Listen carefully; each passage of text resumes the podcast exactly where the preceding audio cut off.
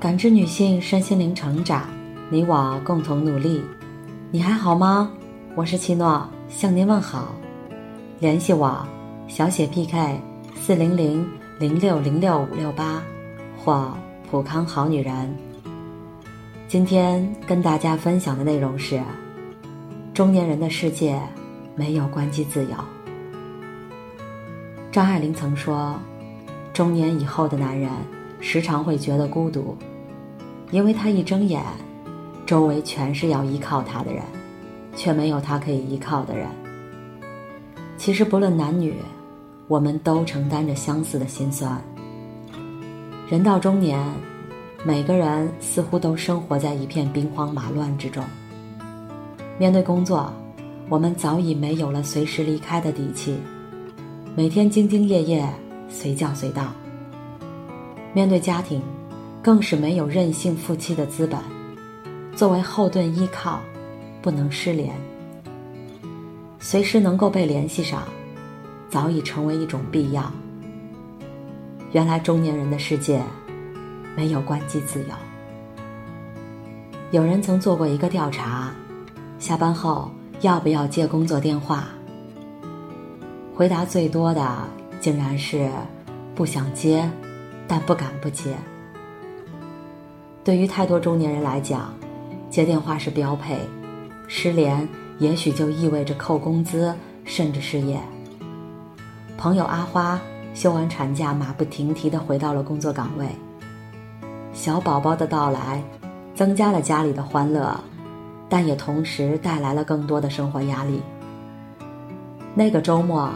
他忙着照顾孩子，也许是太过疲惫，竟然陪着孩子沉沉的睡去。手机不知道为什么调成了静音，竟然错过了工作的电话。紧急的工作因此错过了最佳的处理时间，让原本顺利的项目变得有些棘手。面对老板的质问，他无力辩解，最后。老板扣除了他当月的奖金，算是一次警告。虽然无奈，但他也不得不接受。从那以后，无论做什么，他都会时不时的查看手机消息，生怕错过需要处理的工作。甚至半夜给孩子喂奶时，也要打开手机回复一遍消息。正如阿花所说：“不接电话，不回消息。”孩子的奶粉钱也可能会变没有。我们不得不承认一个事实：比起工作需要我们，我们更加需要工作来养家糊口。前段时间，有一个短视频让人倍感心酸。一位女士接完老板电话后，突然崩溃大哭。原本已经过了下班的时间很久。她才拖着疲惫的身体，匆匆的坐上了出租车。他才拖着疲惫的身体，匆匆坐上了出租车。但没多久，就接到了老板的加班电话。挂断电话那一刻，他放声大哭。在这之前，他已经记不清连续加班了多久，很难想象。是积郁了多久的情绪释放？但即使如此，他仍不忘要求司机师傅掉头回公司。中年人的不容易，往往都藏在不敢不接的工作电话背后。吞下的委屈里，容纳的是我们的责任。正如哲学家桑塔耶纳所说：“我们的尊严。”不在于我们做什么，而在于我们懂得做什么。人到中年，谁的身后没有一家老小？又有谁不需要一份稳定的工作来维持生计？是啊，中年是一个卖笑的年纪，既要讨得老人欢心，又要做好儿女榜样。中年为了生计，脸面、车子、票子，不停周旋。随时都接工作电话，是中年人的妥协，更是担当。对于中年人来讲，最不能忽视的恐怕就是孩子的电话。前几天，小丽很失落，孩子学校搞活动，老师提前两天就通知了，她却漏看了消息。活动当天，老师打电话，她又没有及时接到。那次活动，几乎所有孩子的家长都参加了，唯独她没有去。翻着老师发的视频，孩子一个人坐在角落里，眼睛红红的，很明显哭了好久。实际上，他正面临着巨大的业绩压力，已经连续几个晚上熬到了凌晨才睡。老师发的消息很多都是匆匆看一眼。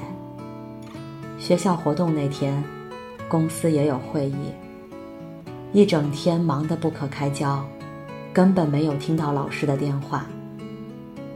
直到晚上下班，他才注意到老师的电话。